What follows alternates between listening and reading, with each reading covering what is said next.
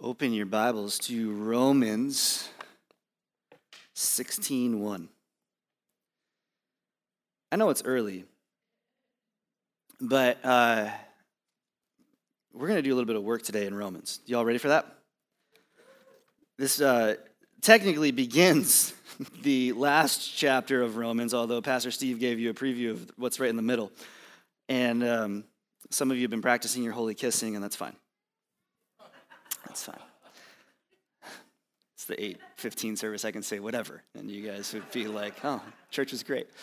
Uh, Romans chapter 16. Here's what's going to happen today. Uh, Paul is um, he, he's he's unloaded an entire um, we call it an epistle it's a letter written by an apostle it's called an epistle and so he's unloaded this entire like apostolic letter towards the christians living in rome and he follows a, um, a convention at the end of the letter that is pretty typical to letters that would have been written during this time period. And he, what he does is he lists um, like 26 names in the book of Romans.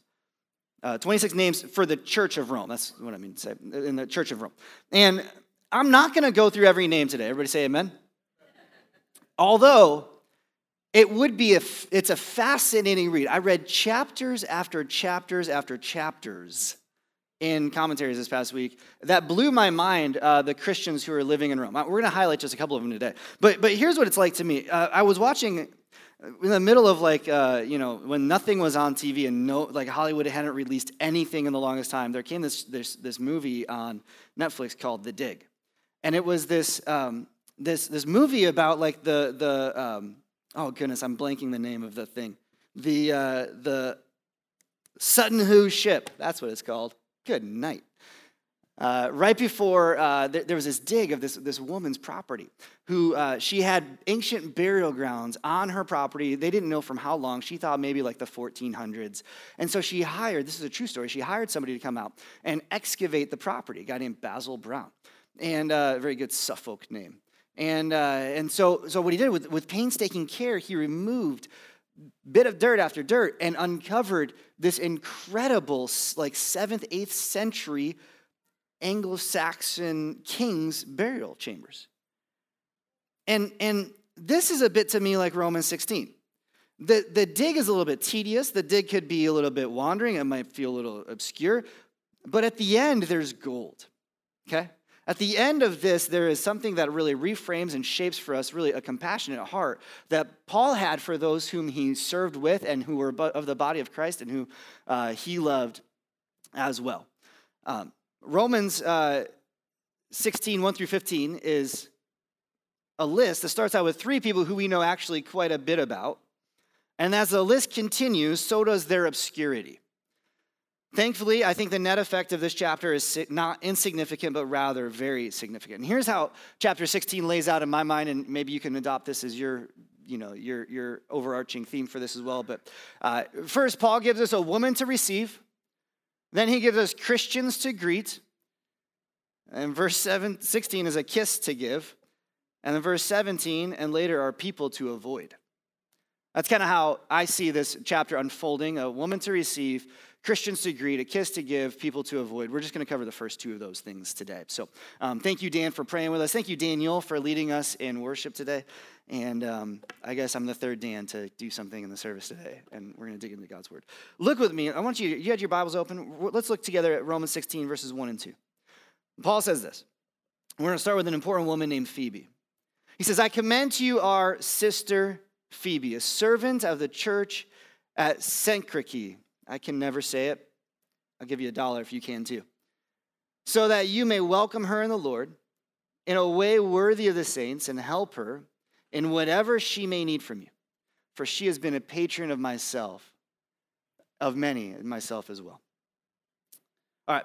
If you're taking notes, which I hope you are today, um, a couple really important words here for, for Phoebe. There's four words that I want to pull out. Two of them cultural, two of them uh, sort of more churchy. The first is the word com- commend commend. If you've got a copy of God's word, you can highlight, just highlight commend.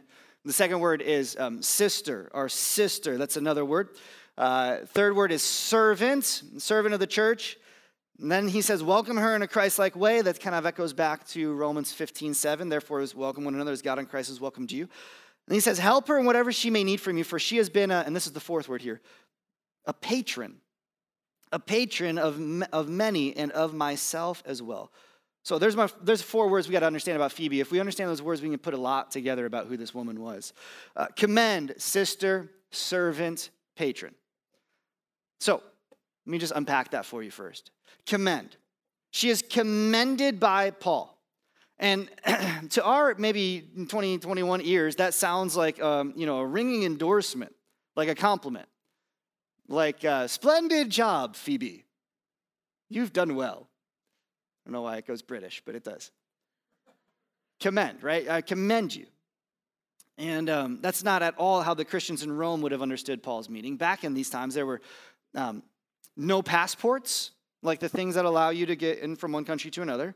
Um, there were no hotels or aids for travelers along the way, along the road. Um, instead, if you were going on a trip, you knew that uh, someone lived in a town who was a mutual friend of someone else that you knew, and, and they could help you along your journey. What you would do is you would get a letter of commendation from someone who was well respected. It, you would show this letter of commendation to the people upon your arrival. It would act as your like, you know, papers as a lack of, you know, a better term. And it would provide for you lodging and food and whatever your needs might be. This was a very ancient practice, very common in the first century, especially in Rome. Um, the thing about a letter of commendation is the higher the authority writing the letter, the more access you received. I think this actually happens today. I, I, I learned um, that even in Boy Scouts today, there's a practice of requesting letters of commendation, even today. Uh, for a scout to earn the rank of Eagle Scout or, you know, to continue on, I'm told they need a letter of commendation from certain different people. And on the Boy Scout of America webpage, I went on it this week to just kind of check and see how they do this. There are links to people that they suggest that you, as an aspiring Eagle Scout, might talk to to get a letter of commendation. Do you know the first person on the list is? The President of the United States. If you get the President of the United States to write you a letter of commendation, do you think you'll be accepted to be a candidate for Eagle Scout? Right, yeah. You no, you will. I don't care what your politics are. This kid's got friends in high places. Yeah. So, so this is the same with Phoebe, right? She's taking a trip to Rome. Paul is writing to Romans. Almost every scholar that I read this week suggests that Paul would have rolled up this precious letter of Romans, put it into Phoebe's hands, gave it to her to bring to the Christians in Rome, and as such, she would have presented this letter. Some scholars insist that she read this letter aloud to the different house churches. Others aren't so sure. But if she read it aloud, and others are, you know, getting to this part of Romans, I imagine her reading this out loud saying, I commend to you our sister Phoebe. And someone in the crowd saying, Well, that can't be right. Like, you can't put yourself in the letter. And they grab the letter away from her. And they look at it and they, she goes, No, it's right here. Paul said my name right here. They go, Oh, wow, wow. Hey, Priscilla and Aquila, you guys are next. Well, okay, keep going, Phoebe. See, here's the point Paul sent Phoebe with great authority as well as great responsibility. She was a sister to be received. What an honor for an apostle to commend you. That's the second word to use, sister. Of course, Paul is using this word in the same way that you and I would use this word today. When, when um, I see some of you, I say, How you doing, sister? And, and you're not blood related to me, but you're family related to me by faith. Her faith in Christ had created a sibling relationship like relationships amongst other believers too. She is our sister. You see that in there? It says, I commend to you our sister Phoebe. She belongs to us. The third word is servant. Servant. This could get really incredibly detailed here. There's a word, uh, a world of debate on this one specific word in this specific verse. So um, we could talk later if you want to. But the word Paul uses here is the same word for which we get the name deacon. Deacon. In its base form, deacon means someone who serves or, or actually technically busses tables.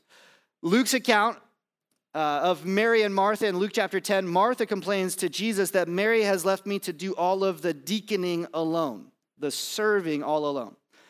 Um, and then Luke in Acts chapter 6, verse 12, or verse 2, I'm sorry, tells us the, the apostles of the church, the 12 disciples, they make the statement it is not right for us to give up the preaching of the word and serve tables and deacon.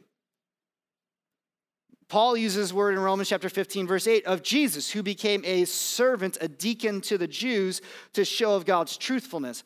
Um, and Paul uses word again in, in 1 Timothy chapter 3, but he changes the word from, from someone who is a servant to a noun itself, which we interpret to say that, that deacon becomes an office in the church.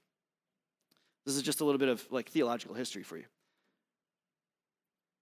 Maybe um, one day we'll dive into this a little deeper, but here's what I want to emphasize. When Paul describes Phoebe as a servant of the church, and I wanted to highlight those specific verses to show you the good company that Phoebe is in as a servant in the church. At the minimum, what it means is that she isn't sitting on the sidelines watching ministry happen. She is in the mix using her spiritual gifts to point people to Jesus. This is what she has done as a servant of the church. We see Paul identifying a woman who was busy at work loving the people in her Christian family. And he said, Phoebe, you could be of help to me as I spend my life on the mission of preaching the gospel. He commends her, says, She is someone who has been in the mix in the fight with us. Then finally, he um, says this You should receive her, give her whatever she may need from you. She's been a patron of many and of many uh, of myself as well. What is that word patron? Again, this is a cultural world. I, I don't want to um, bore you with the details, but uh, in the Greco Roman world, it operated on a system of honor, of benefaction, and of patronage. There was this expectation that you would reciprocate to whomever had done good to you, although you would do this subtly. So if someone invited you over to your house for dinner and uh, they cooked you a really nice meal, um, it would be impolite for you back in this day to try and pay for the meal, but you would try and do your best to honor the person in the larger society because they had been someone who had done kindness to you. Um, it has a little bit of a ring of like what we have in the mafia today, like allegiances and um, paying your honor towards people who have done well for you. Paul says that she's been a patron of myself and many others. What does that mean? Patrons were those who took care of other people, but not just like, you know, someone who's running an inn, someone who took care of other people financially. The NIV uses the word supporter. She has been a supporter of many as well as myself. You kind of get the picture from Paul that Phoebe, if you were to go over to her house for some coffee and look at her refrigerator, there'd be like just chock full of magnets with people that she sent around the world to preach Jesus. This is the type of person that Phoebe is. She had given out of her own wealth and to many other people, helping Christians make the most of Jesus. Phoebe was making the most of her resources by investing in other people. It's out of uh, one of the incredible paradigms I see of how God builds a church is that he always uses men and women because we're a family. And, and so much gets chalked up to the Apostle Paul in this letter of Romans, but if we fail to realize that it was a wealthy, single woman who carried this letter to the first Christians who would then read it. We miss God's bigger activity in the, in the body of Christ, in the family of God. It, it makes me think of the ways that God's word has gone forward, uh, teamed up in pairs of men and women in the past. In London, God connected Anne Hillyard to Charles Spurgeon to do great philanthropy and minister to the community. When within the church, God gave uh, Charles Spurgeon Mrs. Bartlett, a Sunday school teacher of whom Spurgeon often and famously quipped. He used to say this: "My best deacon is a woman." That's what. That's a direct quote from him. In Chicago, God used a woman named Emma Dyer to serve alongside D.L. Moody to build an institute. And in Gary, Indiana, God used a small army of women to scrape together the first endowment of money for a new church, which would then be called the Central Baptist Church. We are not only indebted to the ministry of the early Christians, but to the ways in which men and women, called by God, have gone to do whatever God would have them do and say whatever God would have them say and go wherever God would have them go and pay whatever God would have them pay so that people might hear about our Lord and Savior Jesus Christ. So, um, across all of our campuses today, as we think about Phoebe and, and the way that she is commended to us, we um, join in and, and, and say, Thank you, God, for our beloved sisters here in this church right now who act like Phoebe today. We say, Amen, sisters, right? Isn't that what we do? Thank you, Tony. I believe the next services will redeem you. And Phoebe. All right, part two, here. Uh, Christians to greet. Christians to greet. Paul moves from a, a woman to uh, receive to then moving to Christians to greet. And, and here's what's interesting about Paul is that you get the sense that all of these people are people that he knows in some capacity, but we know that it can't be true because he'd never been to Rome. Some of these people had been exiles earlier around in the ministry that he had been a part of. We'll see that with Priscilla, and Aquila, and then had gone back to maybe their summer homes in Rome. Um, but a lot of these people are people who had just word of mouth has spread, and Paul has heard about them through just the relationships that Christians had. And here's what we get to verse, verse 3. Uh, just going to look at that three of these. He says this, verse 3. Greet Pris- Prisca, that's a shorthand for Priscilla, and Aquila, my fellow workers in Christ Jesus, who risked their necks for my life, to whom not only I give thanks, but all the churches of the Gentiles give thanks as well. Greet also the church that meets in their house. Okay, so who's Priscilla and Aquila? Priscilla and Aquila are known to us because they are great friends of Paul. We meet them in Acts chapter 18. Paul also includes uh, them in his letter to Timothy in 1 Corinthians. And I love how Paul says they risk their neck for me. Do you have someone in your life who's ever risked their neck for you? Got a few of them in my life. How they did this, we're not sure. Possibly they tried to spring him from prison or created a diversion one night when Paul was having to leave a town. Who knows?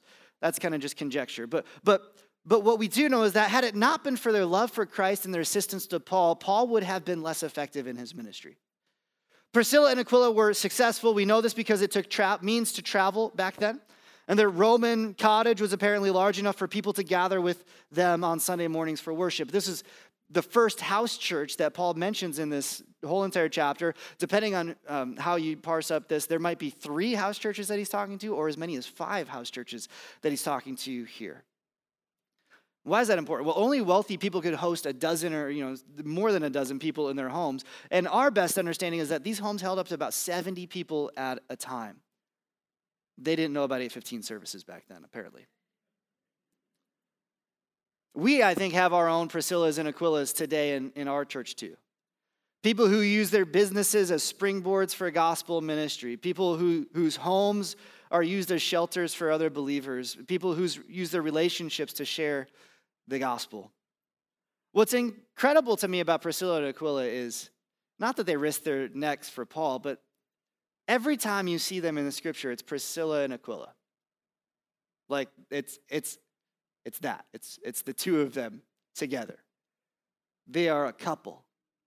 Their marriage seems to have a unified passion to it that Paul recognizes.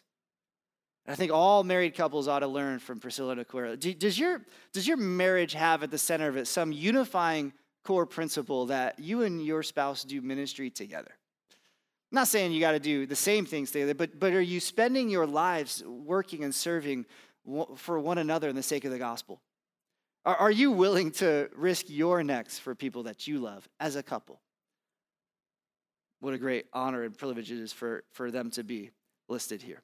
The last verse I want you to look at is scroll down to verse 13. Romans chapter 16, verse 13 says this. It's a, guy named Rufus. Uh, he says, Greet Rufus, chosen in the Lord, also his mother, who has been a mother to me as well.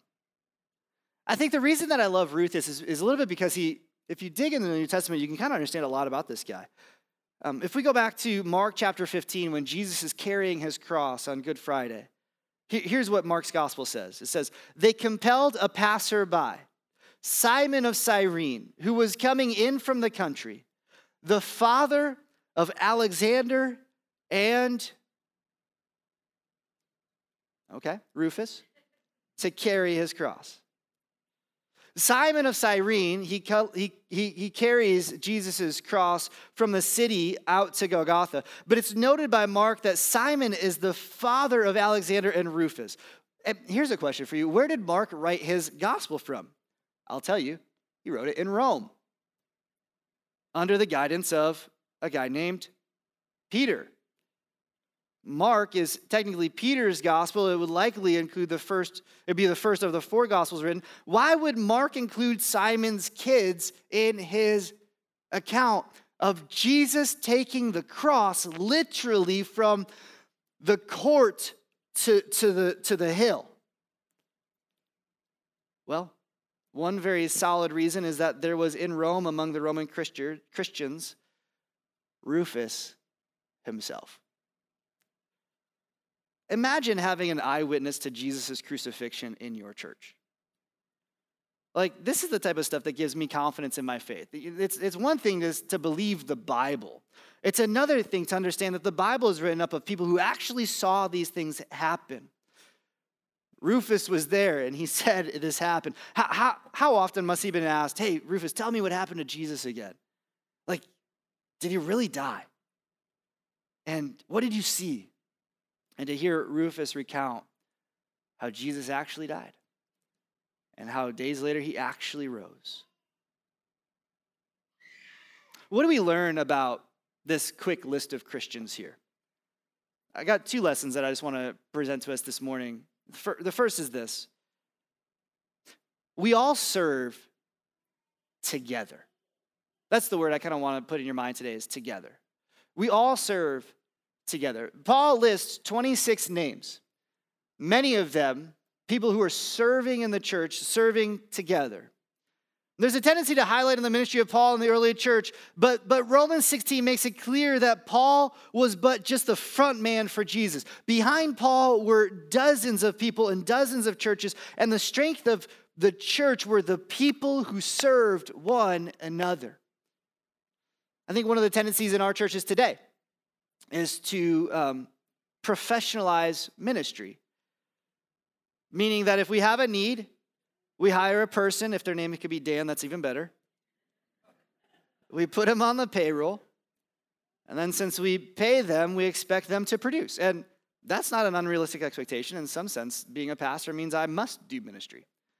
Um, but how far would Paul have gone if he had to carry the letter that he wrote to the Roman church himself? We actually know that the only way that Paul gets into Rome is in handcuffs. Not able to smuggle in a letter at that point. What if Paul had to tend to the needs of the poor in Cenchrea? What if Paul had to be the one who gave up preaching to wait tables? No, we are a, the, the, the word is body. And it, it was said in other places of scripture that we're a family. We all work together. I want to read to you the type of reply that I'm thinking about in ministry. It comes from the mouth of Spurgeon himself in the 1870s in London when, when he and Anne Hillyard had just opened up an orphanage. To hear the type of partnership, the type of service that, that I think this is describing. Here's what Charles Spurgeon said in a, in a statement to um, whatever the, the newspaper was at the time. Here's what he says When Mrs. Hillyard's magnificent contributions were first announced in the newspapers, people said it had been given by a duchess. But I say no. It is given by a princess, one of the blood imperial, a daughter of the King of Kings. She has given it in the most unostentatious manner, desiring that her name should not be known, and I and my friends have dragged her into the light today, contrary to her wishes. She is a simple, earnest Christian woman who has devoted by far the largest portion of her property to God without asking honor from anyone. She only asked to help to this great work. I hope to see not 200, but 2,000 boys in the orphanage, and I ask all those who now hear to break through their Christian rule and give three cheers for Mrs. Hillyard. Why did I drag that out of the newspapers?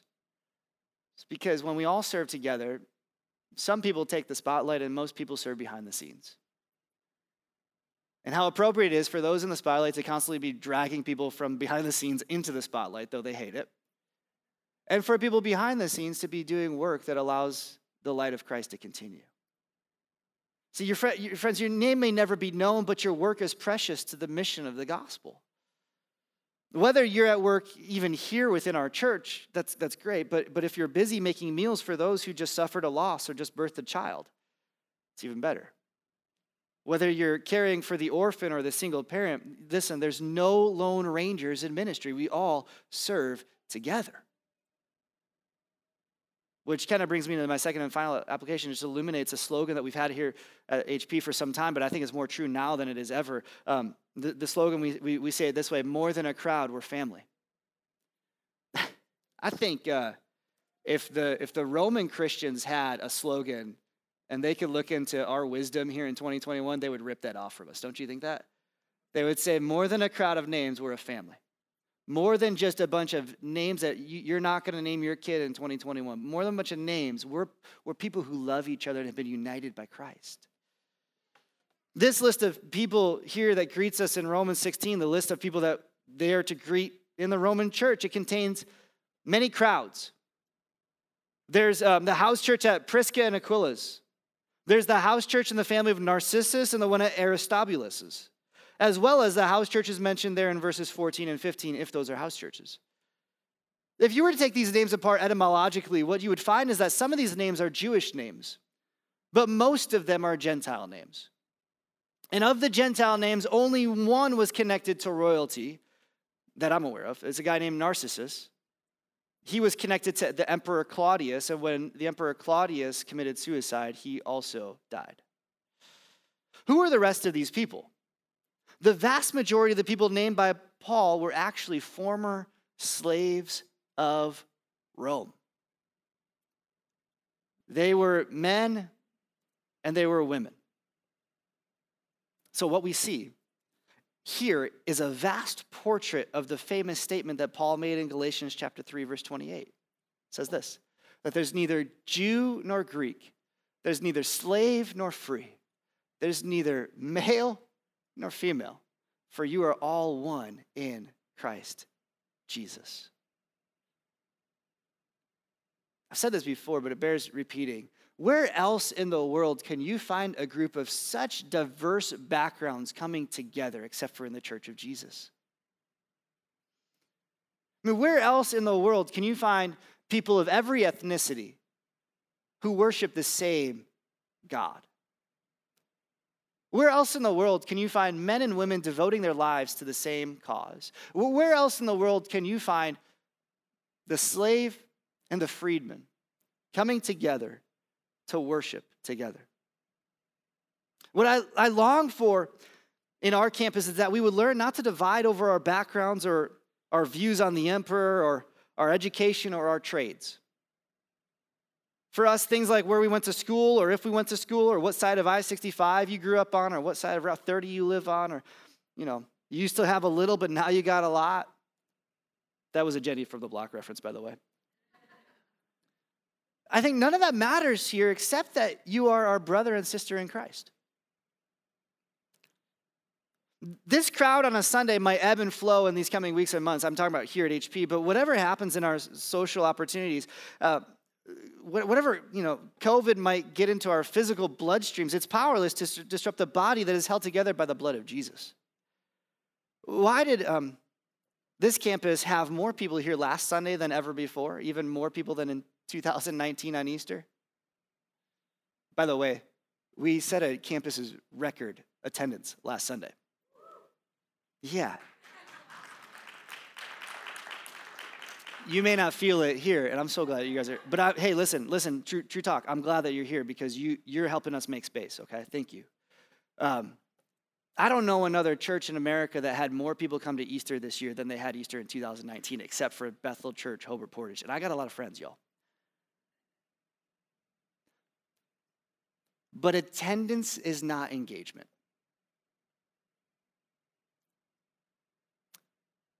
What an honor it was for these people to be listed in the eternal record of Romans. Because not just did they attend the church, but they were the body of Christ. They were more than a crowd, they're truly belonging in the family of faith. I think um, if you're here, you have a place in this family. You have a place. We don't have a list like this, but um, you have a place in this list. So many of you uh, sacrifice time every single week to serve with, with our kids here. Some of you sacrifice time every single week to serve in a small group. Some of you have a freezer that's dedicated just to freezer meals for people in our church who need help. Some of you secretly give money to other people in this church and you do it anonymously, and we can't even figure out who you are. Some of you have given of your resources, of your property. Some of you have cashed in stock options to give to the church. In this, in this community, here's what I want to say the church is not the building, the church is not the slogans, the church is the people. And because of that, we're a family. In doing so, I think we show the light of, of Christ to the world what happens when people of all stripes put the Lord first in our lives. And so let us serve one another in the work of the Lord. Here's what I want us to do, just as a way to conclude our time together. Um, it's our rhythm here at our church to give to the needs of those who are uh, right now up against it. And on the first Sunday of the month, we give out of uh, abundance uh, to our benevolence fund. One of the things that made Phoebe a benefactor or a patron is that she gave out of her resources to those who needed help. I could waste a whole sermon on Phoebe. It would not be a waste, but um, it would be enlightening for us to see the type of help that she gave. She gave legal help. She gave food and rations. She provided cover and support when the authorities came to take, uh, to take Christians away. And for us as a church, we ought not just be, be people who have good wishes in our hearts towards others, but actually take steps to do something for others. So, what I want to do is, I'm just going to give you an opportunity right now to consider the example of Phoebe and to participate in giving to those who need our help right now.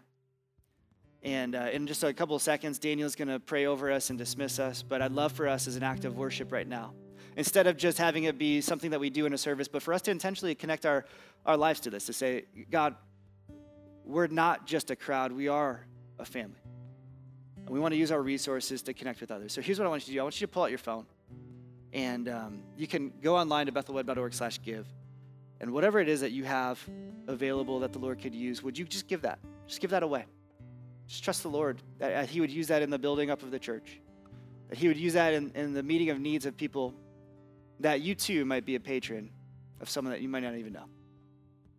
All this for God's glory God's fame.